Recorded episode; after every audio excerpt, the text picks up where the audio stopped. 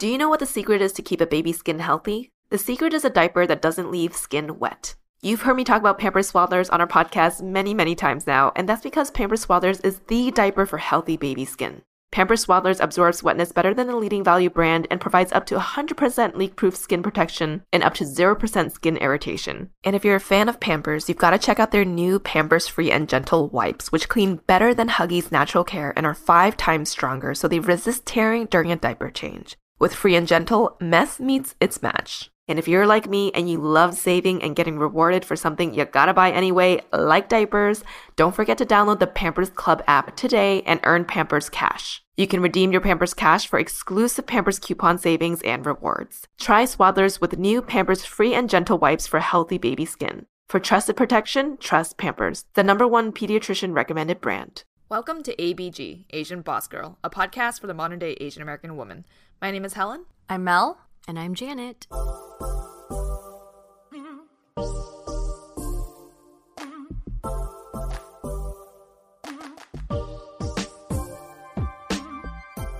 Hello, ABGs and ABBs! This month we are focusing on the topic of self exploration. And as we near the end of October and edge closer to the spooktacular day of Hallows Eve, otherwise known as Halloween, we thought it would be appropriate to dedicate an episode to dun dun dun our greatest fears. This is where I put spooky music. Yeah. According to the Paul Ekman Group, um, fear is one of the seven universal emotions experienced by everyone around the world. Fear arises with the threat of harm, either physical, emotional, or psychological, real or imagined. While traditionally considered a negative emotion, fear actually serves an important role in keeping us safe as it mobilizes to cope with potential danger. So today, we're going to discuss everything from surface level phobias to deeply significant life fears. Are we ready to enter the haunted house of ABG? Hell yeah. Who wrote this? Just kidding. Janet. Here we go. We're going to start off with kind of a more lighthearted question about fear. Ladies, what is a fear or phobia that you currently have that you think is kind of silly? Maybe one one or more. I'll go first. Okay. I think this might be also Mel's fear. Mm-hmm. Uh, fear of birds. Yep. My old Asian grandpa. So he used to put like wine and rice out for birds. I think to try and catch them, or maybe that was just like his form of entertainment at that age. Um, but he would attract birds to our porch, and I just like hated that. And I think it's the grossest thing ever. Sorry for all you bird lovers out there, but you know how in like Chinese cuisine sometimes they have pigeon. Yeah, yeah. I never eat that because I'm like, oh, that's nasty.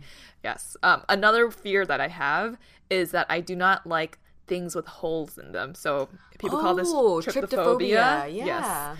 Um, it just makes me feel like really squeamish and uncomfortable when I see it. And I think the theory around trypophobia is that this is like an evolutionary response.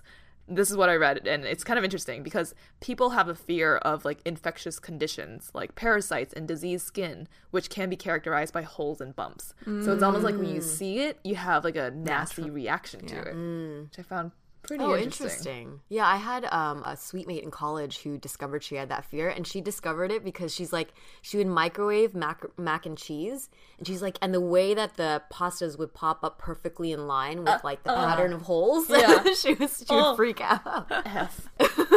That's funny though. That's that's a good way to discover your fear through food. Yeah. How about for you, Mel? You've definitely hit the same fear. I hate birds. And for me, um, I think it comes from uh, my grandpa when we were younger. He'd had he used to have a garden in our backyard, and I was I also had a plastic slide in my backyard, so I go play. And there's a couple times I went to the backyard and I step on my first step of the slide and there's a dead bird. so it freaked me out. And there's another time, I remember he had this big kind of tub of water he used to water the plants, and I would play in the tub. Like, I like to play with water. I didn't have a pool, so that was my pool. There's one time I wanted to go into the little tub, and there's another dead bird there. So just like oh. ever since then, I've mm. been afraid, and even feathers freak me out a little bit, maybe because of texture.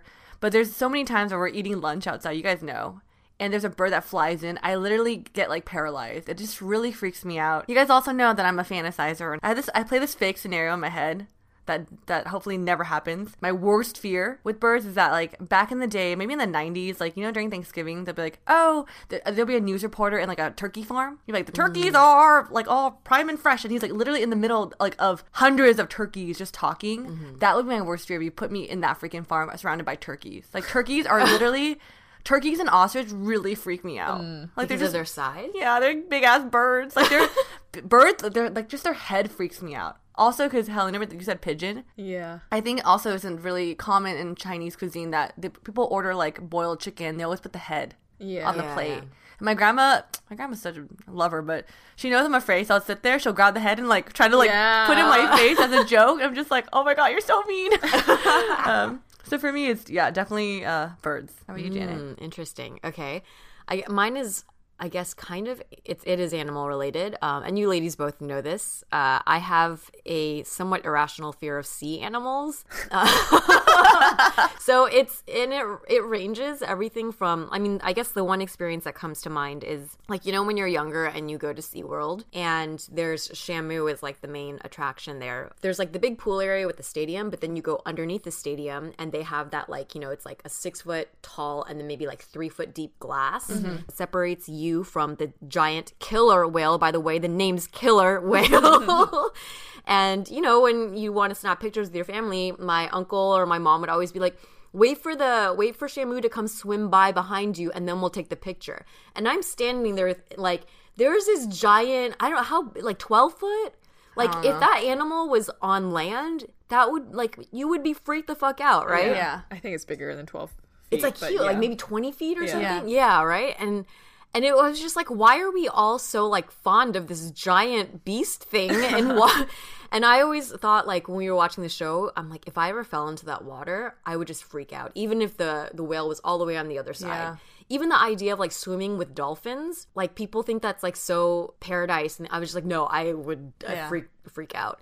Um, so there's that large animals and then yeah like when we went paddle boarding like i had kind of this like adverse reaction to even though we, it was like a man-made like lake or bay but they put like stingrays and stuff in there i have to just like close my mind off of it because i've been able i've been in other situations where i had to go in deep water and there's like animals there but if i think too much about it i get like really really Yeah. i don't know it just Where does it come from? I think it is logically um, imagining myself being in water where I'm not familiar. And I mm. actually like I took swim lessons. I can swim and I'm fine, but it's not my natural habitat, right? Mm. So I think being out of your comfort zone and being next to an animal where that is like they can swim very fast, they're very agile mm, there. Mm-hmm. I think that just makes me feel very out of place. I don't I, I don't think anything actually ever happened.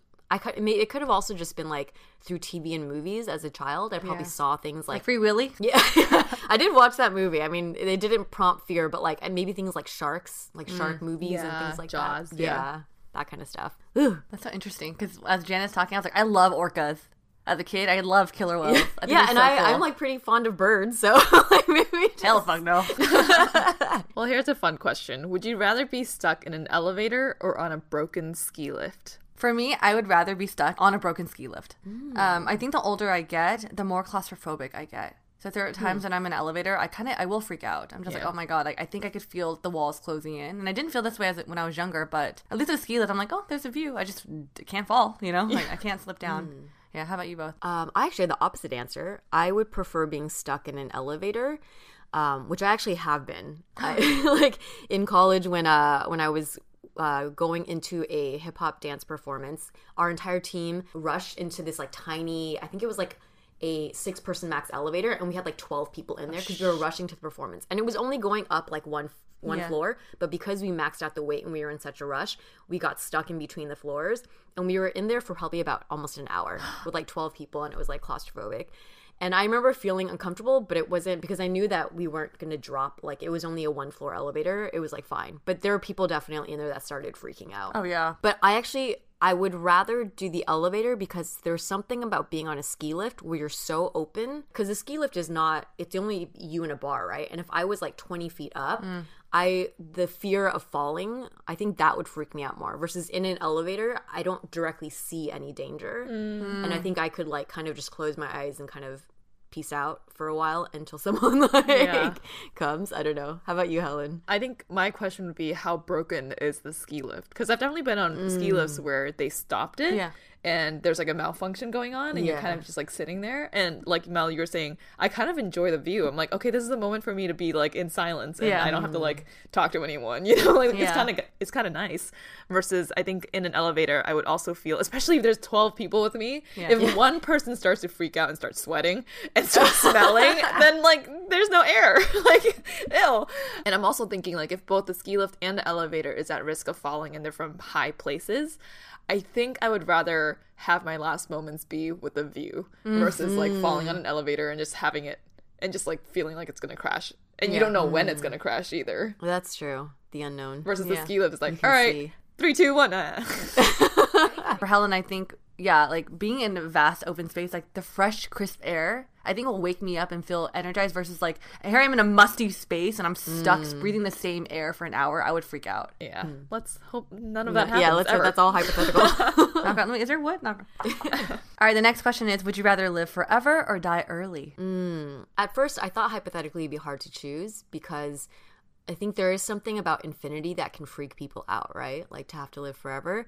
And then it's also very, it's like tragic to think that you could only live for a short amount of time. But then when I consider my personality, I think that I would choose to live forever because I think having, if I knew that I had finite time here, the tendency to want to jam pack everything in, something about that just feels a little exhausting to me and like unfulfilling mm. versus having to deal with the needing patience and like kind of just learning to deal with infinity. I, I don't know. Something about that to me feels like a better fit. Yeah. How about you, ladies? I feel like this is a very like morbid question. I think I would definitely choose the living forever. Like there was no question in my head. And uh, because I think the opposite of choosing to die early is like, well, what is the meaning? What is the purpose of life if you don't want if you would rather have mm-hmm. it end sooner than actually experience the one mm-hmm. thing that we actually have, which is life. Hmm. So I I think like all the times that I've traveled to to different places in the world, I'm just so also amazed at how vastly different this world is and how big it is. And I think I always think to myself, I wish I had the time and the money and the resource to see every single part of this world and to actually understand people's feelings and cultures and, and everything and, and truly to understand it. And it, it makes me like really sad to know that I will never get that feeling because there's just not enough mm. time. Mm. So for me, I think I would want to live forever and hopefully my significant other will be there with me too and I'm not So that would be the thing is that it wouldn't. People would pass in and out of Yeah, that. yeah, yeah. And you'd have to see all of the tragedies of war, but you'd also get to see all the like beauties of the best times. That I mean yeah, that that's what makes the question tough, Mm-hmm. but I think I would for sure choose the uh the living forever one. How about for you, Mel? I actually chose to die early. I had two things go in my mind.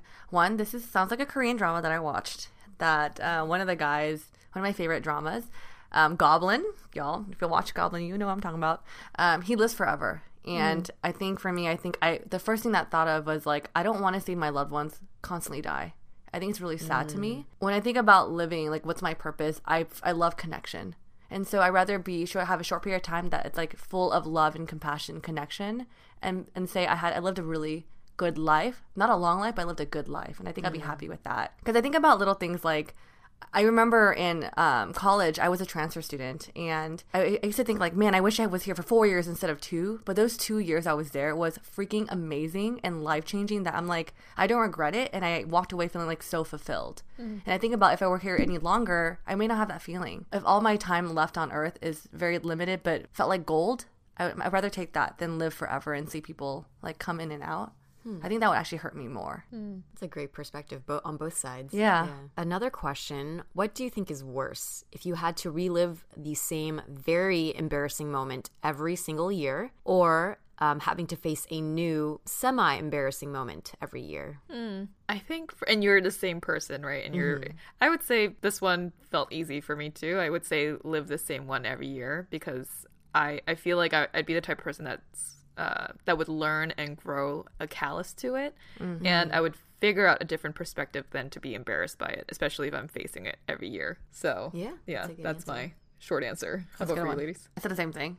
I'd rather be prepared for the embarrassing moment versus like, oh shit, a new one. Because I know the feeling of like, I'm not gonna lie, I have did some pretty embarrassing things, you could you give me alcohol? And sometimes the night goes, you know, you're like the next day you're like, oh, did you know you did that? You're like, I'm like, oh, and I get so ashamed, like I get really embarrassed, and I'm like, I hate that feeling.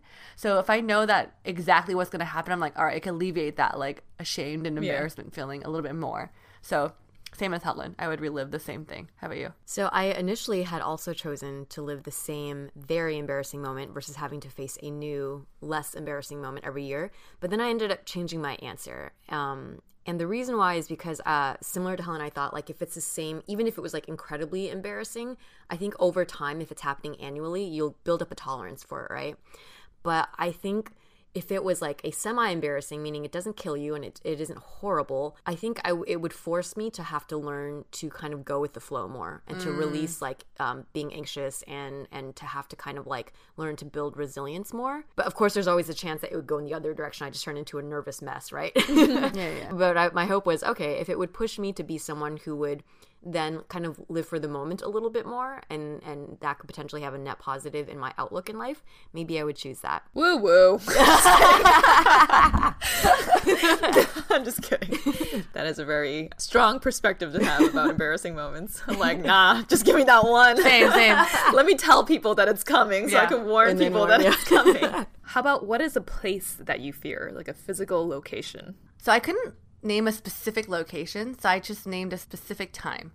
I said I get scared during the nighttime, almost anywhere if I'm alone, because you never know what can happen. And I feel like I, I feel like I feel this more in the U.S. than I do in Asia. Hmm. oh interesting why I feel that? I don't know. I feel safer in Asia, maybe because when I'm in Taiwan or in Tokyo, I feel like the city is, feels alive and like awake ah. longer, and there's always people on the streets, so I'm not mm-hmm. alone. I remember I used to take comfort when I was um, staying in Taiwan that at night when I go to sleep, I could still hear the cars honking and mm. moving, so I'm just Yeah, yeah. cool. Like the city's still awake. Yeah. I don't feel this in New York, but like in California, I feel people go to sleep at a certain time. Yeah. If I'm alone and by myself in the dark, I get really, really scared because you don't know what's going to happen. I think also because you have a lot of American media where like shit happens to women and, and also in real life that you're like, you, you kind of have to be protective of yourself as a woman. So yeah, that's, that's my fear. That's actually a lot of why I was uh, drawn towards like city type settings, um, and I like that the energy of being able to feel like at any given time of day there are people around you. Yeah. Um, I also did not have a specific place, but I would say a type of place. I really do not like dark and dingy spaces. Um, if I have to be there for long and frequent periods of time, I think I've said this before, but I'm like really highly sensitive to spaces that I have to spend a lot of time in. So, for example, like offices that don't have windows, or like my bedroom in New York City that had one window that looked into the center of the courtyard of the building and out in like no light. I think if it's like a space that I have to live in a lot and it's like not a lot of natural light or if there's if it's musty or if it's really disorganized, it really affects my mood. So that would be for for me. How about you, Helen? Um, the only place that I could really think of was hospitals. Um, I think you're never really there for a good reason. Like something needs to not be going well, or normally for you or someone else that you care for, for you to be there. And even if it's like someone having a baby, which is a beautiful thing, it's also hella scary. Mm-hmm. Um, having like sat through my sister's birth and seeing that there could be so many just like random complications and doctors running in, and it's just like you just never know what Yeah. might happen, you know? And I never felt comfortable going to the hospital. And I still have mm. very dark memories of just visiting or good last last memories too of visiting visiting my grandpa there, but also just never knowing like when would be the last mm. moment. So hospitals I do not like going to at all. Mm. Not sounds like a good answer, but that is a very reasonable one I didn't think about because it is, yeah, you're right. You go there for not for really fun reasons. Yeah. You don't go there if things are going fine. Yeah. Yeah. All right, so the next question is Who is a person you fear and why? I would say I have a fear for, and this is probably almost everyone, but um, serial killers. Ooh. And but here's why, right? Not so much of the I mean, yes, the killing part, but uh, people like Ted Bundy, who their stories like they're so unassuming. The fact that there's such a psychological twist to them, right? That it could just be anyone that you know walking down the street, and that they could do something so gruesome. That to me is, I guess, the unknown of that is like really uh, kind of terrifying. The That's why other I'm always like, F strangers, don't say hi to me. Yeah. I used to say hi to everyone in the elevator, and now I'm just like, nope. Right? You gotta have your defenses up. Yeah. I still smile at people, actually, now that I think about it. That makes no sense. be, be mean. Just kidding, listeners like, out there. Don't, don't be mean. ABGs, but also, don't be just like friendly to everyone for, you know, be smart about it, I Yes, be smart. Um, the second type of person that I have a fear for is actually if I really like you, and this is like so kindergarten and like you know immature or elementary, but I think there's still something about like the butterflies that to me still feel like fear. Oh. So if it's someone I oh. have like a lot of feelings for, because I'm I'm afraid that I'm gonna do something or you're gonna see something you don't like, and then that I'm gonna be fear of not being liked. I don't know by by someone that I have feelings for. That makes sense. Yeah. Yeah, because then they can kind of control these. Yeah, they have a um, lot of your power. emotions. Yeah, they have a lot of power. I think for me, I couldn't think of someone for this one because I, I thought about like my parents and definitely not my friends and not even people I don't like or people that have like done me wrong in the past. I don't fear them. Um, I know I would get nervous meeting certain people that I super admire, but there's no level of like fear there, right? I think the person that I would fear most would actually be myself because mm. I'm the only one that can really control my thoughts and my actions and how I feel.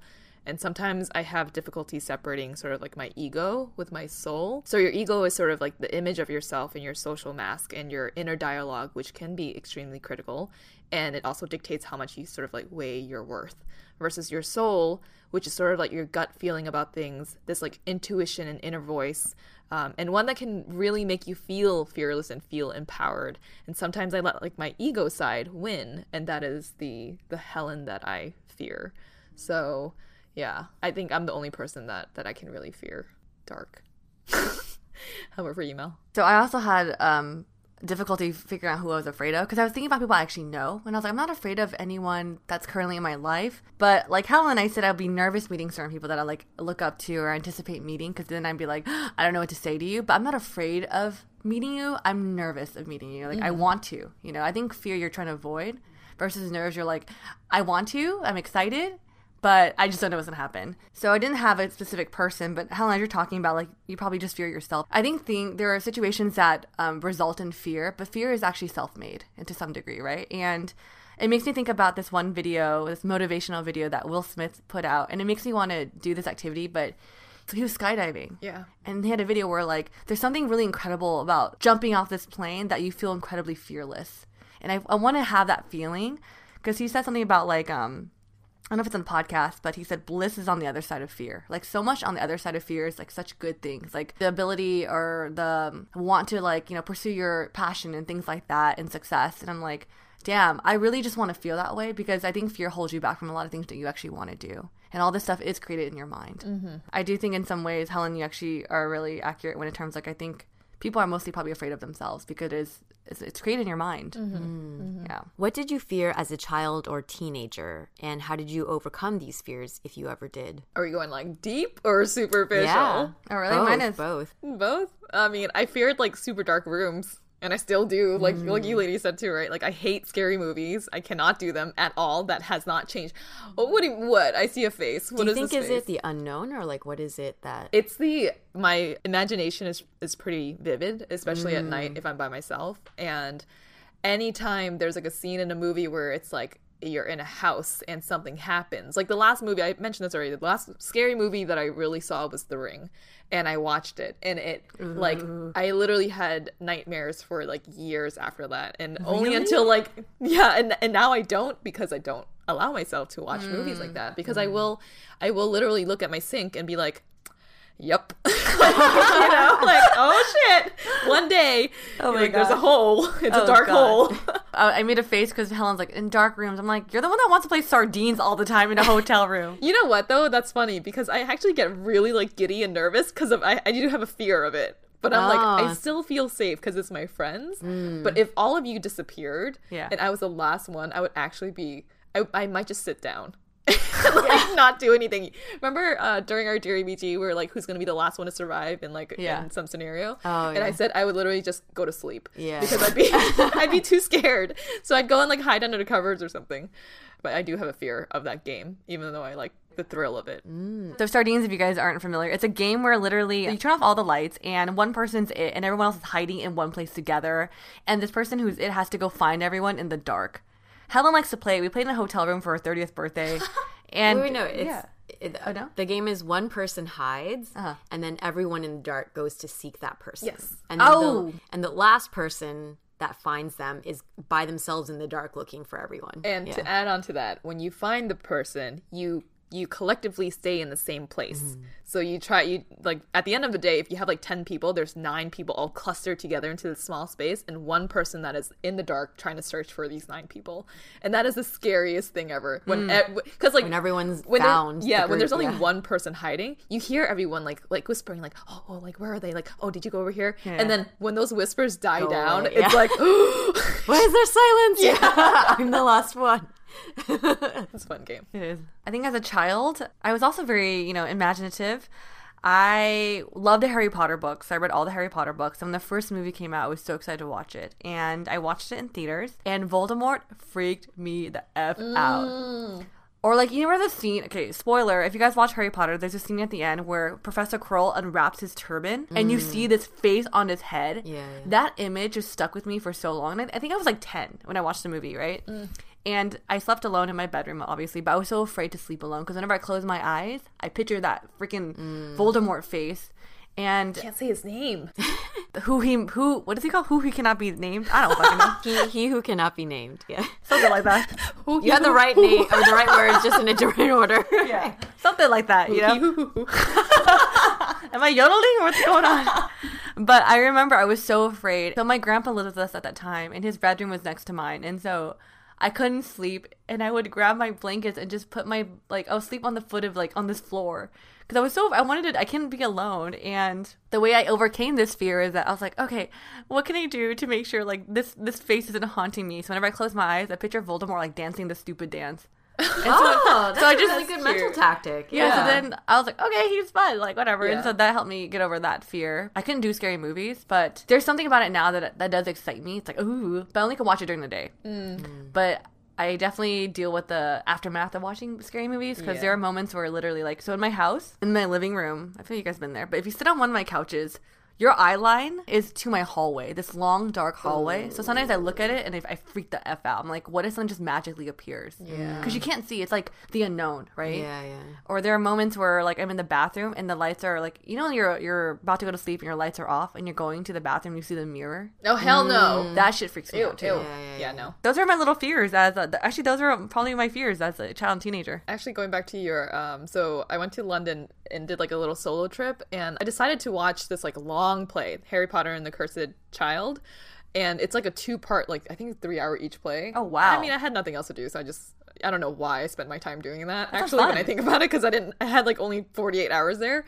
But spoiler alert: one of the last scenes is Voldemort. He comes in from the fucking back, so he like walks down the middle aisle and I'm sitting at the edge and I was Oh just like God. oh my god like he is right next to me and it was Oh. the scariest feeling ever because he looks scary he looks Yeah, yeah. ghostly they like Oh. make the oh. lighting and there's like fog and shit and I'm just like That sounds fun. he's he you know how like you see it through a screen you're like fit like mentally he's the scariest person right Yeah. he's the villain for him to be physically next to you is like the scariest shit ever Yeah, i wanted to trip him to like make it to make it like reality like oh you know Yeah. he's he's like not uh He's an actor, yeah. or whatever Mm. but i didn't That sounds real. Actually, I would love to watch. it was good it was good That sounds yeah. so much fun. How about Janet? So one of my earliest fears from like when I was like really really young, I think even before before I was like 3, uh was clowns. And I actually mm. don't remember where this fear came from, but mm. like I have my parents have photos of me like for my birthday when they got me a cake with a clown on it and I was like bawling and crying. My mom's theory is that there was like this like kind of blanket with a, a cartoon clown on it that like my dad's coworker gifted them as like a baby gift or something and she put it up on the wall. So she's like i think for some reason like you develop this like fear of clowns Yeah. um but yeah and i remember going to circus circus in las vegas with my family when i was younger and you know that they have like clowns there that go like Yeah, play for the kids? And my dad was holding me and we were walking into the lobby and this clown was coming up. And he was like, "Ooh!" It's like coming to play, and I just like freaked the fuck out, and I crawled up my dad's shoulders and over to his back, like I was behind Oh, him wow. because I was like, "What is happening?" So yeah, I had like a deathly fear of clowns, and I, I was just pretty chicken as a child too. Just any anything that was like jumpy or like scary or ghostly. Um, and I eventually overcame. it. I think just you get older, and then you kind of like you see clowns in like fairs and things like that, and you realize they're just people acting. So the other thing you both have expressed like fear of the unknown and darkness, and also the vivid imagination. So I still like kind of sometimes have trouble falling asleep, but um, I I did also when I was a child, and I still remember at night like kind of not loving the nighttime because it would take me so long to fall asleep. And my mom would uh, give us a nightlight, so we had nightlights around in the hallway and then in each of our rooms. But what that did is it creates shadows. Yeah. And so I have there's like hours, hours from my childhood of just sitting and staring at the ceiling, staring at the walls, and like being like, go to bed, go to sleep. But then I would like look at the shadows, and then the longer I look, I would start to see things appear, or like my my oh. my mind would make things out of the like shadows that are created. And I just spent so many hours like terrified of that. And, but the way that I overcame it, because there were moments where I was just like so paralyzed by fear, and I was like, you know what, you just have to prove to yourself that nothing's there. So I would stare at it long enough. I'm like, if something's there, something will happen to me. Something will happen to me. And I would just like stare it down. And then eventually I learned nothing would happen. So it was like my first experience of kind of like quote unquote facing your fears. Yeah. But damn, so many, so many nights of like just like, eh. Yeah. Damn, you're brave. I will literally go to sleep. that is that is Close your eyes. that is scary because honestly, like, what would you rather have? Like, be in the dark, complete darkness, or see sh- or be in Shadows. shadows? Because I think Yeah, that's that's true. that is hard. I don't know which one I would choose. yeah. Oh my yeah. gosh, I actually don't know which I would choose either. I think. Ooh. I think I would choose darkness. I think. Ooh, really? I don't know. I fuck. I don't know. Should we try this tonight?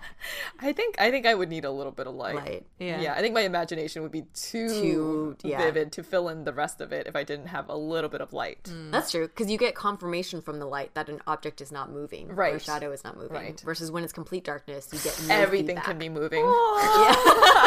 Dude, as we're talking right now, I'm so happy we're recording this during the day because if it's nighttime, I literally would freak out because like all all of a sudden like these scary like stories Images are popping are- in my head. Mm. I was an ad to Janet because I, I was like, dude, you know, as you're talking about the clown, I realized as a kid. I don't know if you guys also felt this way, but were you also afraid of um? You know, when you go to Disneyland, and people are dressed in characters. Oh. those like big ass heads and stuff. Sorry. Um, as a child, I used to go to hometown buffet with my family. And there's one time I was there with my dad, and we are eating ribs, and this freaking beak, which is the mascot, came out, and I literally had him drop his plate and leave the fucking restaurant. I was so afraid. Mm. 'Cause I was so afraid of those like I could see Baby Mel like freaking out over a plate of ribs and climbing to that. Yeah, to and like looking back now, I feel really bad because like that's wasting food and money. But yeah, those characters really freaked me out. Oh. Like I was clown. okay with them. Oh. Like I would go to Chuck E. Cheese and I, I'd be fine. no. But the yeah, clowns, I was are- okay with those too. I, I I'm more like when you said that, I was thinking about like haunted houses. When people come up and scare you, I will try and talk to them. Be like, oh, how's your Oh. day? How's your night going? Like, are do you do this? What do you do like uh, other than Halloween? You know, That actually does help though. it does. It does. It humanizes. Yeah. There's one time I did that at like Great America in NorCal, and the, the I started dancing. He started dancing with me. Oh, that was cool. I do want to go on a the haunted house. monster. What was it? What's that song? Oh, the, Monster- monster, mash. Mash. Ah. Yeah. Can we? I do think we should go to a haunted house together. Hell no. Ooh, I don't no, like no, that no, no. shit. Yeah. Only if I'm in the middle of both of you, you sandwich Oh, the hell out of me. I'm gonna end up passing out and then be just dead weight. It will not be Wait. good. So also just pass out and go to sleep. yeah, we're just gonna go to sleep. Wait, I know we said this in Dear BG. I, mean, I kind of forgot. It's like side question. Wait, so if Helen's in the middle, Jenny, want to be front or, or the end? Oh shit! I'd probably be at the end and just have one arm out, like waving behind me, so no one can. Honestly, I usually would want to be in the middle, or I would. But with you two, I would probably take the front then. Yeah, I can see Oh. that. See, that's why I said for that question of who would survive, I said I actually thought you would survive. Me? 'Cause I- Why? yeah, even though I feel like you you do say you're like scariest, I think me, me, Janet and I are actually more scared Yeah. of things than than you are. You, you have like the the youth and the energy. and a bit of the ignorance of the. Youth. it is. It's true. or no, no, not ignorance. It's like a little bit of the naivete. Ah. is what they would call it. I like that word better than ignorant.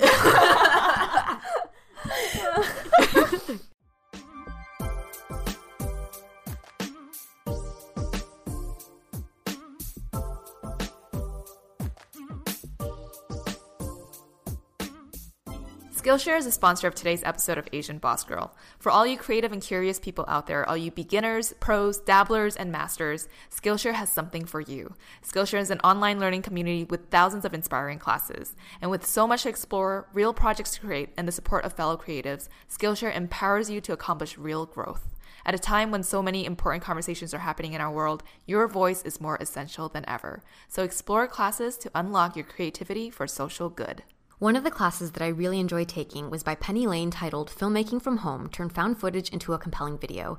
As someone who was never completely comfortable in front of or behind the camera, learning from someone who has the expertise and the technique down is a really great way to boost my skills in this area.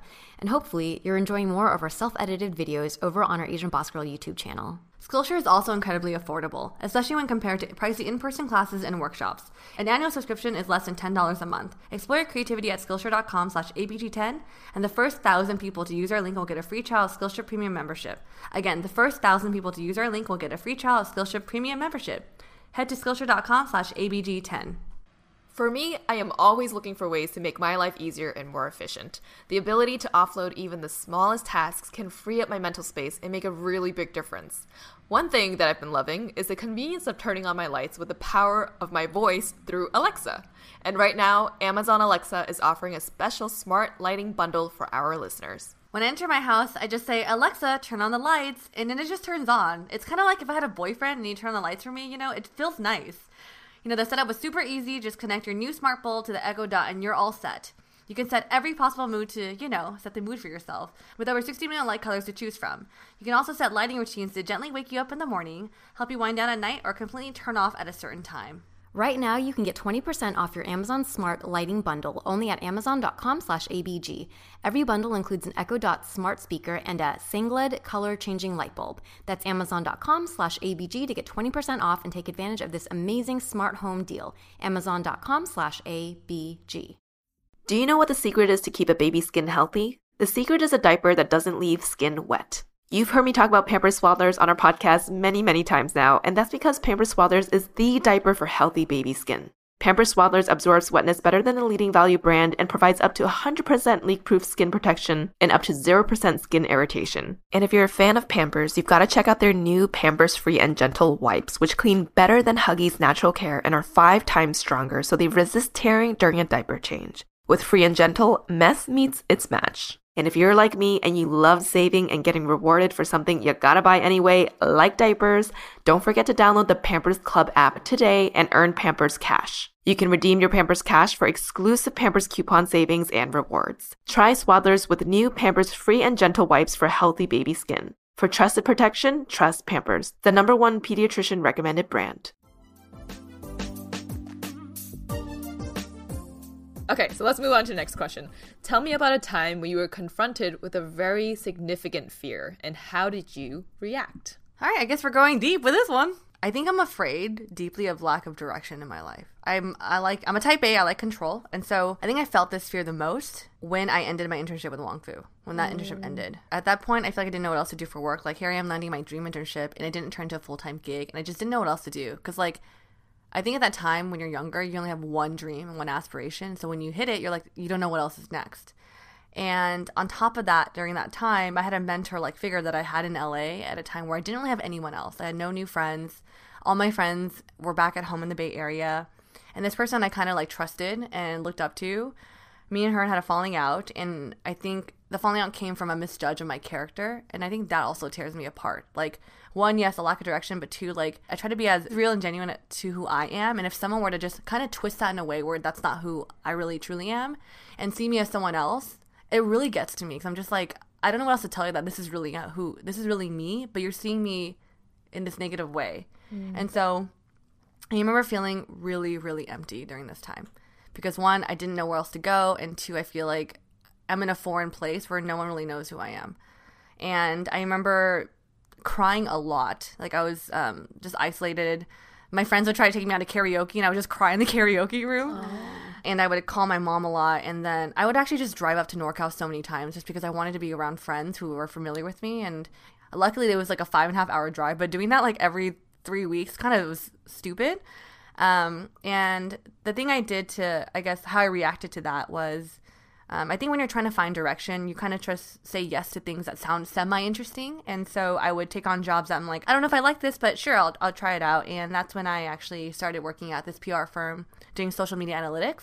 And I also started producing at that time, like freelance producing and working for YouTubers. I didn't know what the hell I was doing. I didn't know what the fuck a producer was, any of that stuff. But I will say, looking back though, I'm happy I was able to take a step, any step forward because that corporate, like that internship I did at the PR firm really helped set the foundation for my social media jobs, like in the years mm. to come. And and then I started going on tour. Um, and I realized like that going on tour, that experience is like one it's like a once in a lifetime experience and has like brought me like some of my closest friends like justin the j rod twins mm-hmm. and so i feel very fortunate for that but it came from a time of feeling really low mm. and so that's when i feel like i was dealing with the fear mm. oh also sorry the one thing i did another thing i want i want to add that i did learn from that situation especially from the falling out i learned i learned how to rely on myself and not be dependent on someone else for a sense of purpose, mm. you know, or direction. So that's when I really turned to journaling and I really learned how to cherish my friendships back at home.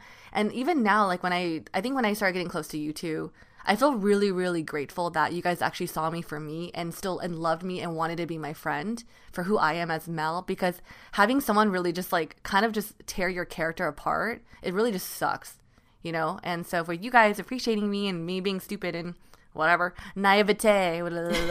I just I, I, just really appreciate it, you know. Aw, yeah, well, we appreciate you. Yeah. How about you two? Let's see. A time when I confronted with a very significant fear. This is probably a pretty common one and one that a lot of Asian American people can relate to. Uh, but I would say from junior high through my early work years, my greatest fear was failure.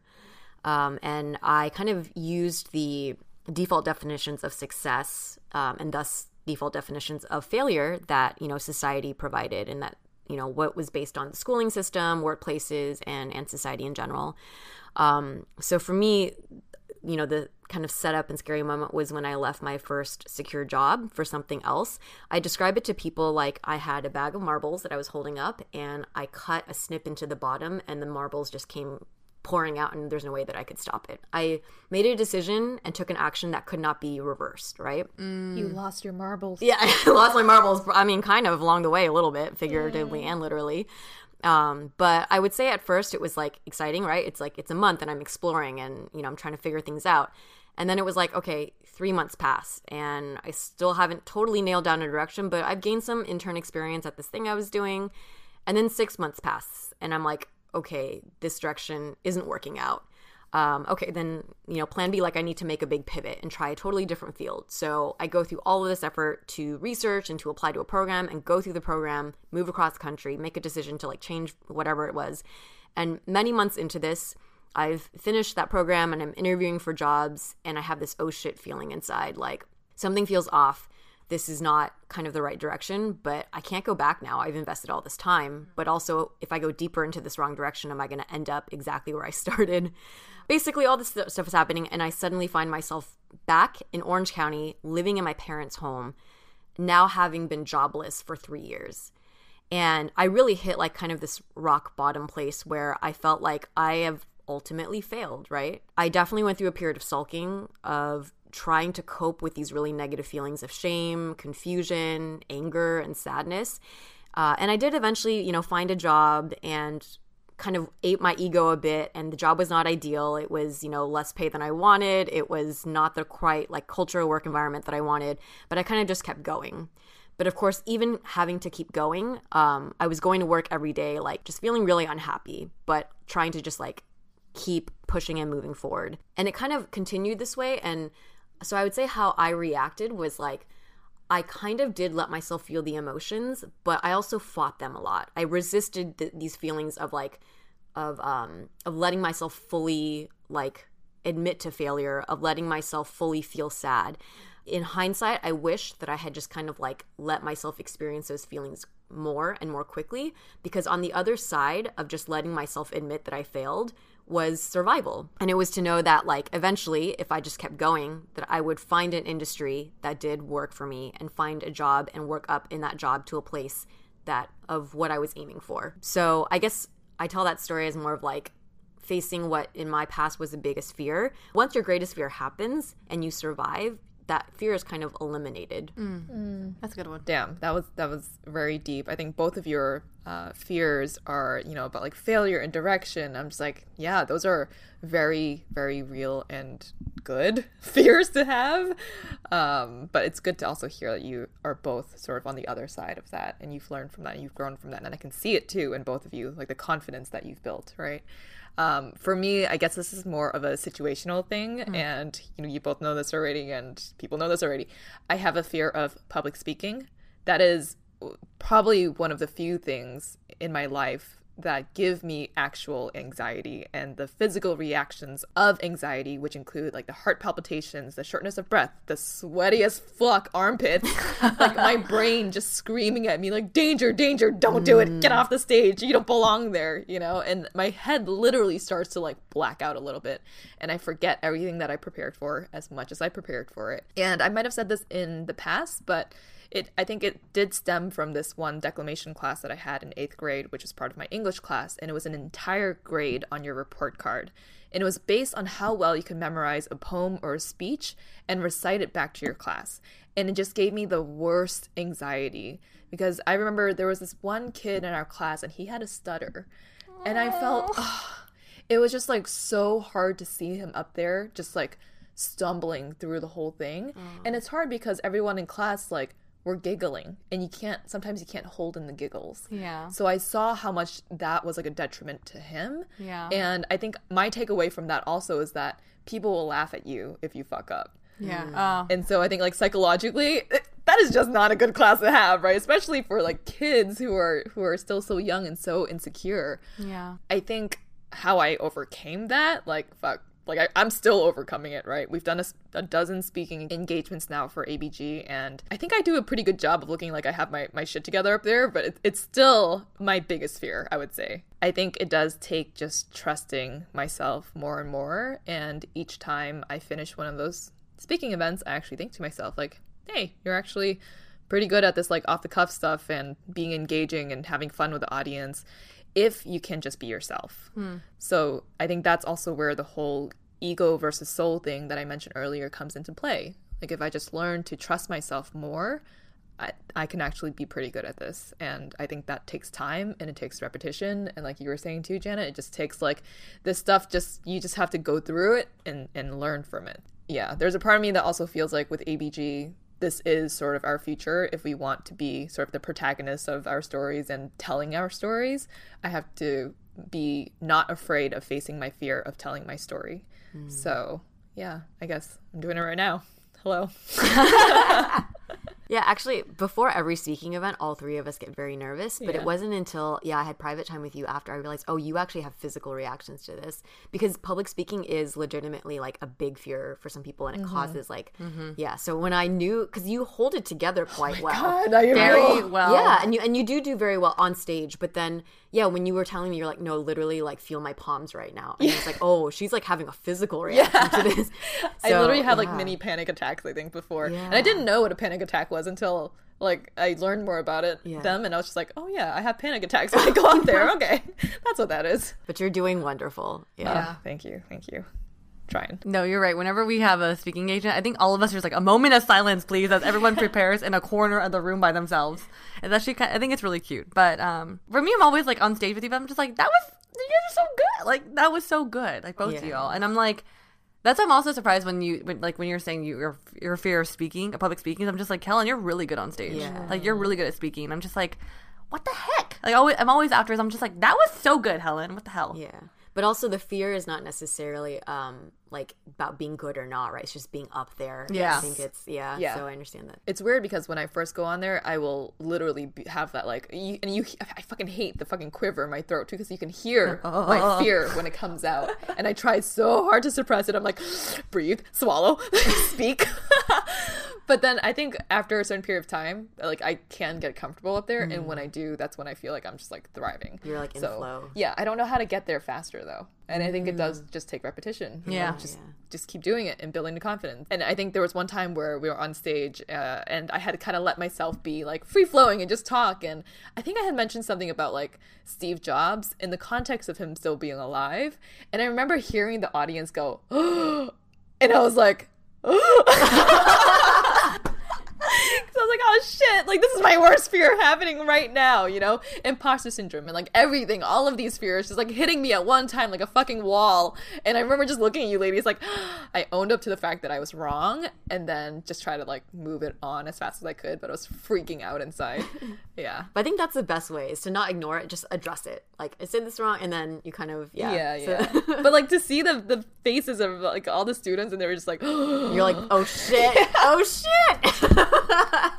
Um, am I dreaming? Am I dreaming? Wake up, wake up, wake up. All right, ladies, the next question is what fear do you currently have that you wish you could overcome, and how do you think you can overcome this fear? Mine's gonna go deep, but not very long. Or it, not deep. It just is more serious. I guess. like a chode. Did you say deep like a choke? That's not deep. yeah, that's true. I was wrong. Very short. I was trying to, yeah, never it's an ironic statement. Okay. Wait, it's gonna go deep but not long. Hmm. Or it'll be serious but pretty short. Okay. Oh, penis analogies. Okay. this episode is about fear, by the way. Fear of toads. fear. Alright, I'll stop. I'll stop. Ooh, okay. A fear that I currently have that I wish, or I'm going to cross my fingers and say I hope I can overcome, or maybe this is I will live a lifetime being able to overcome and then having to meet it again. Um, I do have a fear of being uh, stuck in a state of depression forever. Um, not, I mean, I think not necessarily being in deep, deep depressive state, but there is something about knowing that I have a tendency towards like a light level of depression that kind of makes me feel like, oh, I have to deal with this for the rest of my life. And that kind of scares me a bit. But how I think I can overcome this fear is to always hold on to the fact that I have tools at my disposal that I know that work. Uh, one of them being movement, one of them meditation, and one of them being therapy. That's my short, serious, and not very long. Oh, I want to hug you. Ooh, yes. So for anyone out there who's also kind of going through stuff, um, it's okay to be scared, and uh, you have tools at your disposal. Yeah. How's it feel to say that? Oh, that's actually the very first time I've addressed that to you ladies even i think in in person. So one of the interesting things is like i think we talked about therapy and mental health in a lot of other episodes and i feel that i've had a pretty open relationship with mental health for almost a decade now just with people in my life and then also with myself personally. But it wasn't until probably uh, when covid started that i started seeing I, I, I started, or at that point, I had now seen like three therapists who I had all gotten kind of like similar feedback from. Um, and so for me to recognize, like, hey, I might have like a condition that is um, kind of like innately, uh, I don't, it's not, I don't know if you would say bio, but there might be a biochemical uh, component to it that did kind of scare me, not scare me, but I think for the longest time, I always thought of it as, oh, I'm someone who's prone to periods of depression, but I did not think of it as I have a general state of of light depression always. And I think having that uh, brought up as a possibility was like, oh, okay, this is something that like I'm kind of maybe I just have to like learn to live with. But I also feel very fortunate that at least in the current state, it is in a very manageable state and that I have tools, right? Mm-hmm. Yeah. So I think that's why it's like, oh, I reached a new stage of of knowing about my mental health only in the last six months. But yeah, yeah, that's fine. Next. I know that feeling. okay, move on. Stop looking at me. well, uh, I think as you were saying that, I was actually thinking about like my real fear because I put down like oh public speaking, um, which is still a fear that I'm working through, but. I also, I think, similarly have a, a real fear of the whole just like ego versus soul thing, and I'm just gonna say that that that is what it is to simplify the things that I am going through. Um, and it has taken therapy and a lot of also tools that you can use. But I was actually just thinking a couple of days ago. I think both of you have watched the show Modern Love, right? Amazon? Yeah, the New Oh, York ha- Times one. Did I you have not seen You it yet, haven't seen it, but you you saw it, right? Um, and I just watched the third episode, the one with Anne Hathaway. Oh, yeah. Do you remember that one? So good. and I didn't think that it was going to affect me as much as it did. I was literally like, I think I cried during after that episode the most that I had ever cried watching something in a long period of time. Wow. Okay. And it's because so it's about a girl who has bipolar disorder. And I uh-huh. don't have bipolar disorder, but I think there are parts of that show and the feelings and emotions that she has gone through and the sort of like perfectionism side that she puts out into the world and also just the inner tur- turmoil that she feels mm-hmm. within her own walls. Mm-hmm. And I was just like, wow, there are parts of here that yes are my my feelings as well, but in a very exaggerated way because it's in, in the in the show. Mm-hmm. But I'm just like I felt like exposed a little bit. Mm. And as you were talking, Janet, there is a part of me that also feels like I want to be able to overcome these things that I personally also have been going through. Um, and it's a scary thing Yeah. to not to not be certain like when you're actually going to get there. Yeah. Hmm. Anne Hathaway actually did a, a, a She did phenomenal such a good job. job. At mm-hmm. first, I was like, "What is going on? This is a weird ass episode." Mm-hmm. And then towards the end, I was just like, "Wow, that was so beautiful and painful to watch." Mm. But there's something about the episode about when it comes to fear. I think about like how people are always everyone we know is probably going through something that we're not aware of, and there's a level of kind of like acceptance of this is my reality, and I'm gonna learn how to live with this. Mm-hmm. And I think there's something I don't want to say like ugly but beautiful, but like that is the reality of life. I think in some ways when we're younger, life is painted in such a beautiful way that that you don't really get to see the real raw things that people are actually going through. And so I mm-hmm. think that episode did, did a good job of acknowledging that. It's kind of like what you said with you know what you're battling with, with your depression is that it's something I'm living with, but I need to learn how to live with it mm-hmm. now. Not something I can't maybe fully get rid of it, but how do I live alongside with this and mm-hmm. create this create this relationship that that's working for both of us. Mm-hmm. Kind of like my therapist said, like she said, you know, when where people are living with these, you know, whether it's you know depression or maybe you're fighting your ego, these are these are things you can't really get rid of, but you can learn how to build a relationship with it, like a more po- like I guess positive relationship with it. And so as you guys are talking, I think that's very true to mm-hmm. that statement she told me. Yeah, I think there's a part of the show where um, it's the acceptance part of it too, mm-hmm. where she finally accepts it and shares it with people, and she just like goes on a spree of like sharing it with like all her all of her exes that she Yeah. had bipolar disorder mm. and. Um, and also, I think the spoiler alert, I guess, but at the end, she kind of just like emails everyone about everything that she is. You know, it's like, if you accept me for me, then reach out to me if you want to date me. Yeah. You know, for all of the ugliness and, and the beauty that has come out of it too. So, Yeah. yeah. It's a really good episode. How about you, Mel? I'm trying to. I was trying to figure out mine. I feel like I have a lot of insecurities, so I'm trying to think about where did my insecurities stem from in terms of fear. I think one of my fears that I'm trying to overcome, and these are things I, for my fears, I go in and out of them. There are moments where I feel it deeply, and there are times I'm just like feel it mildly. I think one of my fears is not. I'm afraid that I won't ever be truly deeply loved by someone. I think it's because, um, in terms of like a partnership, haven't said I love you to someone and truly mean it. I don't. I don't remember the last time. Maybe it's my first relationship in high school, but I also think about when you're in high school, it's like puppy love. And so I don't know how it really feels to say, I love you to a partner. Like to have, I think it's a different type of love you give to your significant other versus like a family member or friends. And I've never experienced that in my, like, I can't remember when. You know, and I also fantasize so much and I think about this ideal relationship I really want. And I think I'm afraid that I need to actually lower my expectations a lot because this idea that I have in my head, I'm not going to actually be able to get it. It's this kind of realization that I'm wondering if is this the self confidence that I built throughout these throughout you know my young adulthood into now is it gonna have to do I have to build myself down actually? Because I do think for me self confidence is something I naturally had I had to work at to be, build a self confidence so I think sometimes it's like this real this realization like or this thought like oh maybe I'm not as amazing as I thought I would I am actually. And maybe the people I think that I want to be with don't see me this way. So I actually truly am not that way and that's something I need to kind of I'm t- kind of going or working towards. So self confidence is something I feel like I come in and out of, and I I talk to my therapist about it, saying like there's sometimes I feel like really amazing and feel really proud of my accomplishments and who I am, but there are also times where I'm like, I don't know if this is actually my true self that people see. Or maybe I, I, I maybe I put out into the world this fake self confident Mel, but in reality that's not who she really is, and that's something I'm trying to overcome myself. And um, that's just the way I go overcome this is reminding myself, you know, when the right time comes, the right person will come because that, that has happened in the past. And um, just like words of affirmation, I try to, you know, journal about. This also relates to um, my other fear, which I learned through our Enneagram or our personality, uh, was it the Enneagram? The Enneagram test. I fear that I'm not valuable. And I think the self confidence does play into that. Um, I think it's been a really weird time. Um, and this is stuff that I kind of looking back in my past and, you know, my different friendship groups and the things I worked on. I, am scared that I'm just not, yeah, I, I don't put in the right work. I'm not valuable as a person, uh, as part of this trio.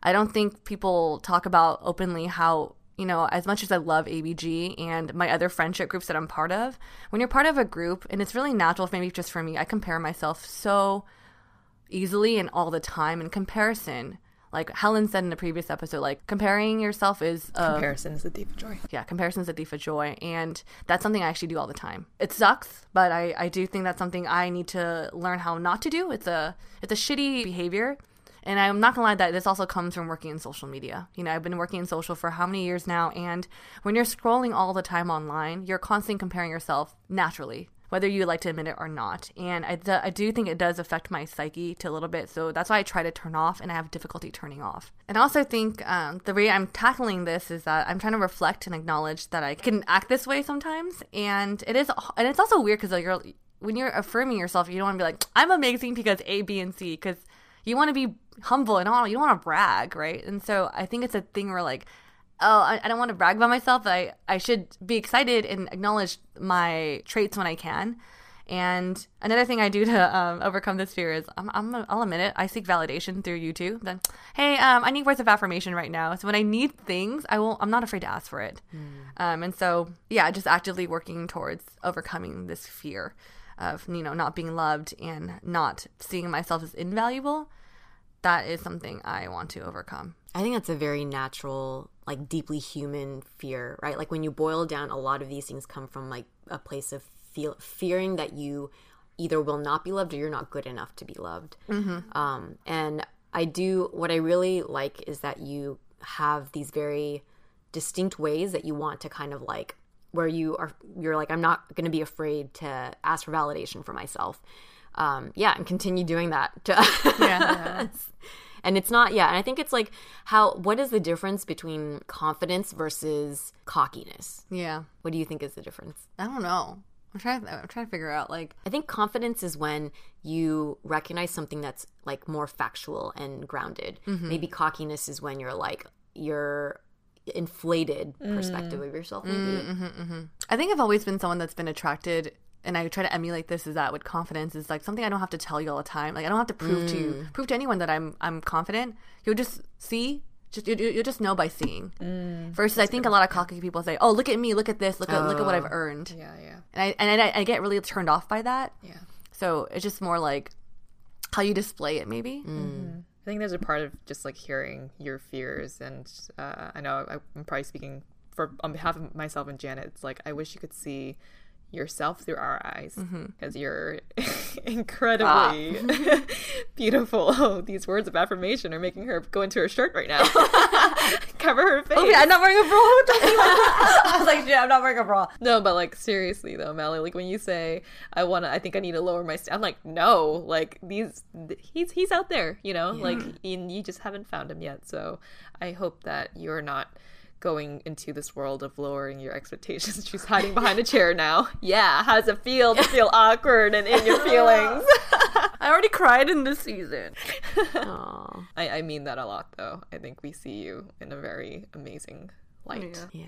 yeah. I, I really appreciate it. Mel, I also want you to know that, like, so I know because, you know, you talk about the, in terms of looking for a partner and feeling like, you know, do I need a lower expectation? But when you have these insecurities about am I putting enough work, right? I want you to know that that is a completely natural like insecurity to have. Like I still have that insecurity as well. So know that you're like not alone in that, but also know that in reality, I'm telling you, you put in a lot of work, mm. right? And so have confidence in when you're giving your all, I want you to be able to get to a place where you can recognize that and be like, that is enough. That's more than enough. Yeah. I appreciate that. Stop. We love you, Mel Mel. Yeah. And I think I, c- I can speak on behalf of myself, Janet, and everyone else listening yeah. in right now. For real. I did not expect this. to cry. Damn it. Damn it.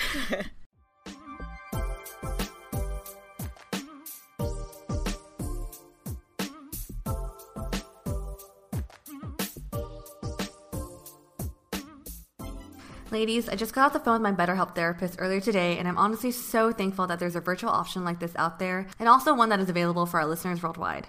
BetterHelp is an online counseling service. They'll assess your needs and match you with your own licensed professional therapist, and you can start communicating with them in under 48 hours. It's not a crisis line, it's not self help, it's a professional counseling done securely online. I've worked with therapists in the past, and when shelter in place started earlier this year, I signed up for BetterHelp and found the virtual component incredibly helpful. Like Mel said, they assess your needs and match you with a licensed professional therapist. You have the option of selecting a counselor who does messaging, phone calls, or video sessions, whatever you feel most comfortable with. Plus, you can change counselors at any time. You'll get timely and thoughtful responses, and you can schedule weekly video or phone sessions so you won't ever have to sit in those uncomfortable waiting rooms as with traditional therapy. It's more affordable than traditional offline counseling and financial aid is available.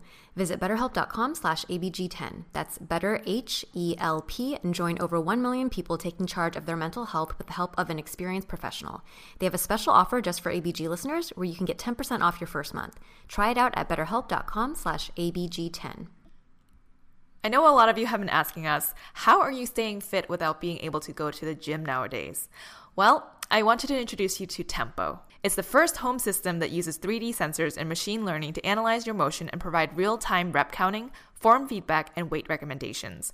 One of the features I've really liked about Tempo is that it has an AI powered 3D sensor that corrects your form in real time. So it'll tell you if your knees are too far over your toes in a squat or if you're leaning too far back on a standing shoulder press. Tempo has a 42 inch HD touchscreen and streams live and on demand classes, and it comes with dumbbells and a lifting bar with 115 pounds in total. The weights itself are so different from any other at home fitness system out there.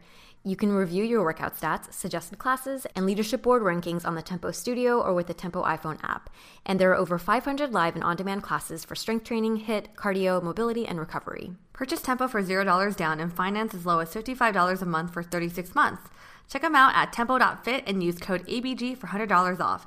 That's T E M P O dot F I T and be sure to use promo code ABG to save $100. Tempo.fit, code ABG.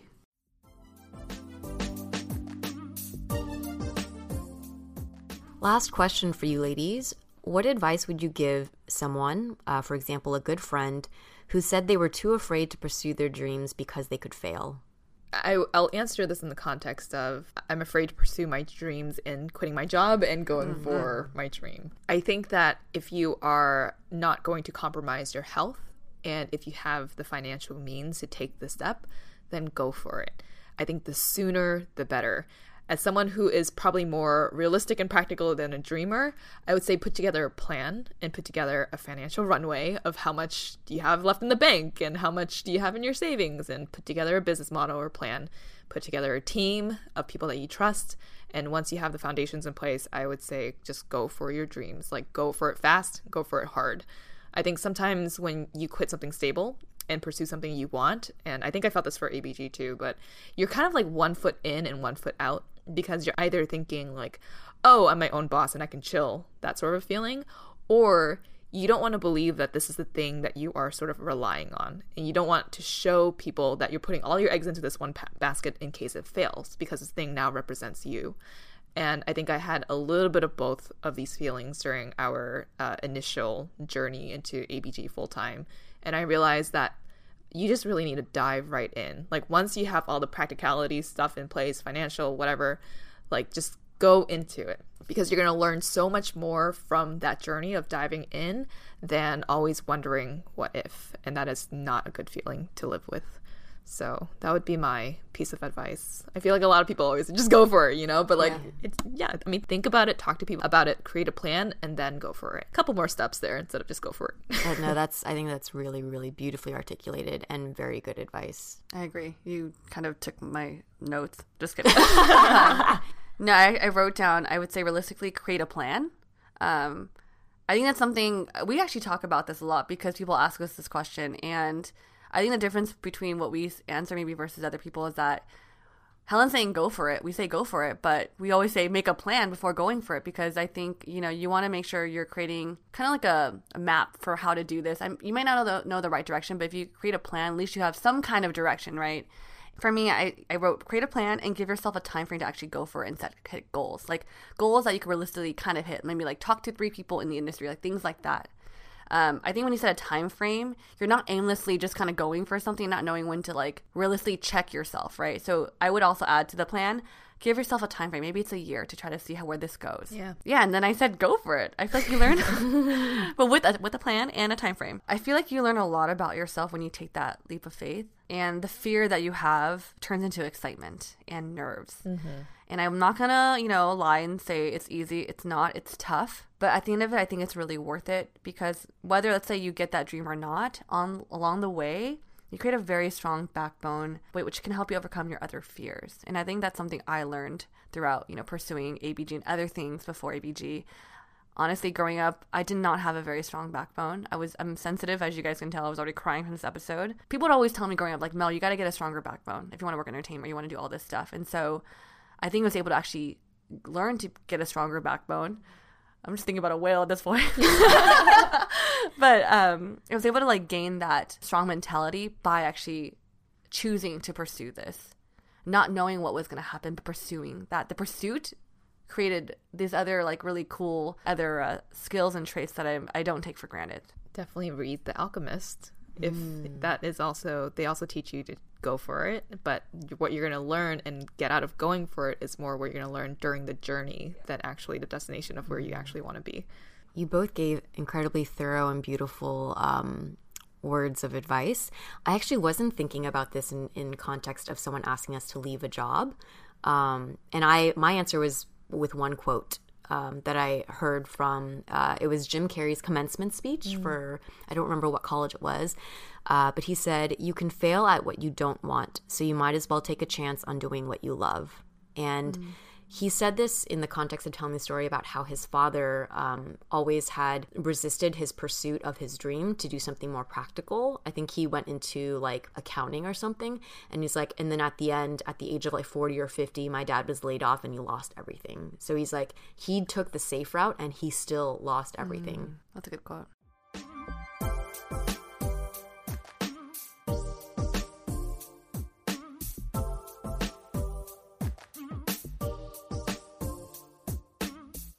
Thanks for joining us for this Halloween inspired episode where we shared our fears, everything from the seemingly silly to the very deep and serious.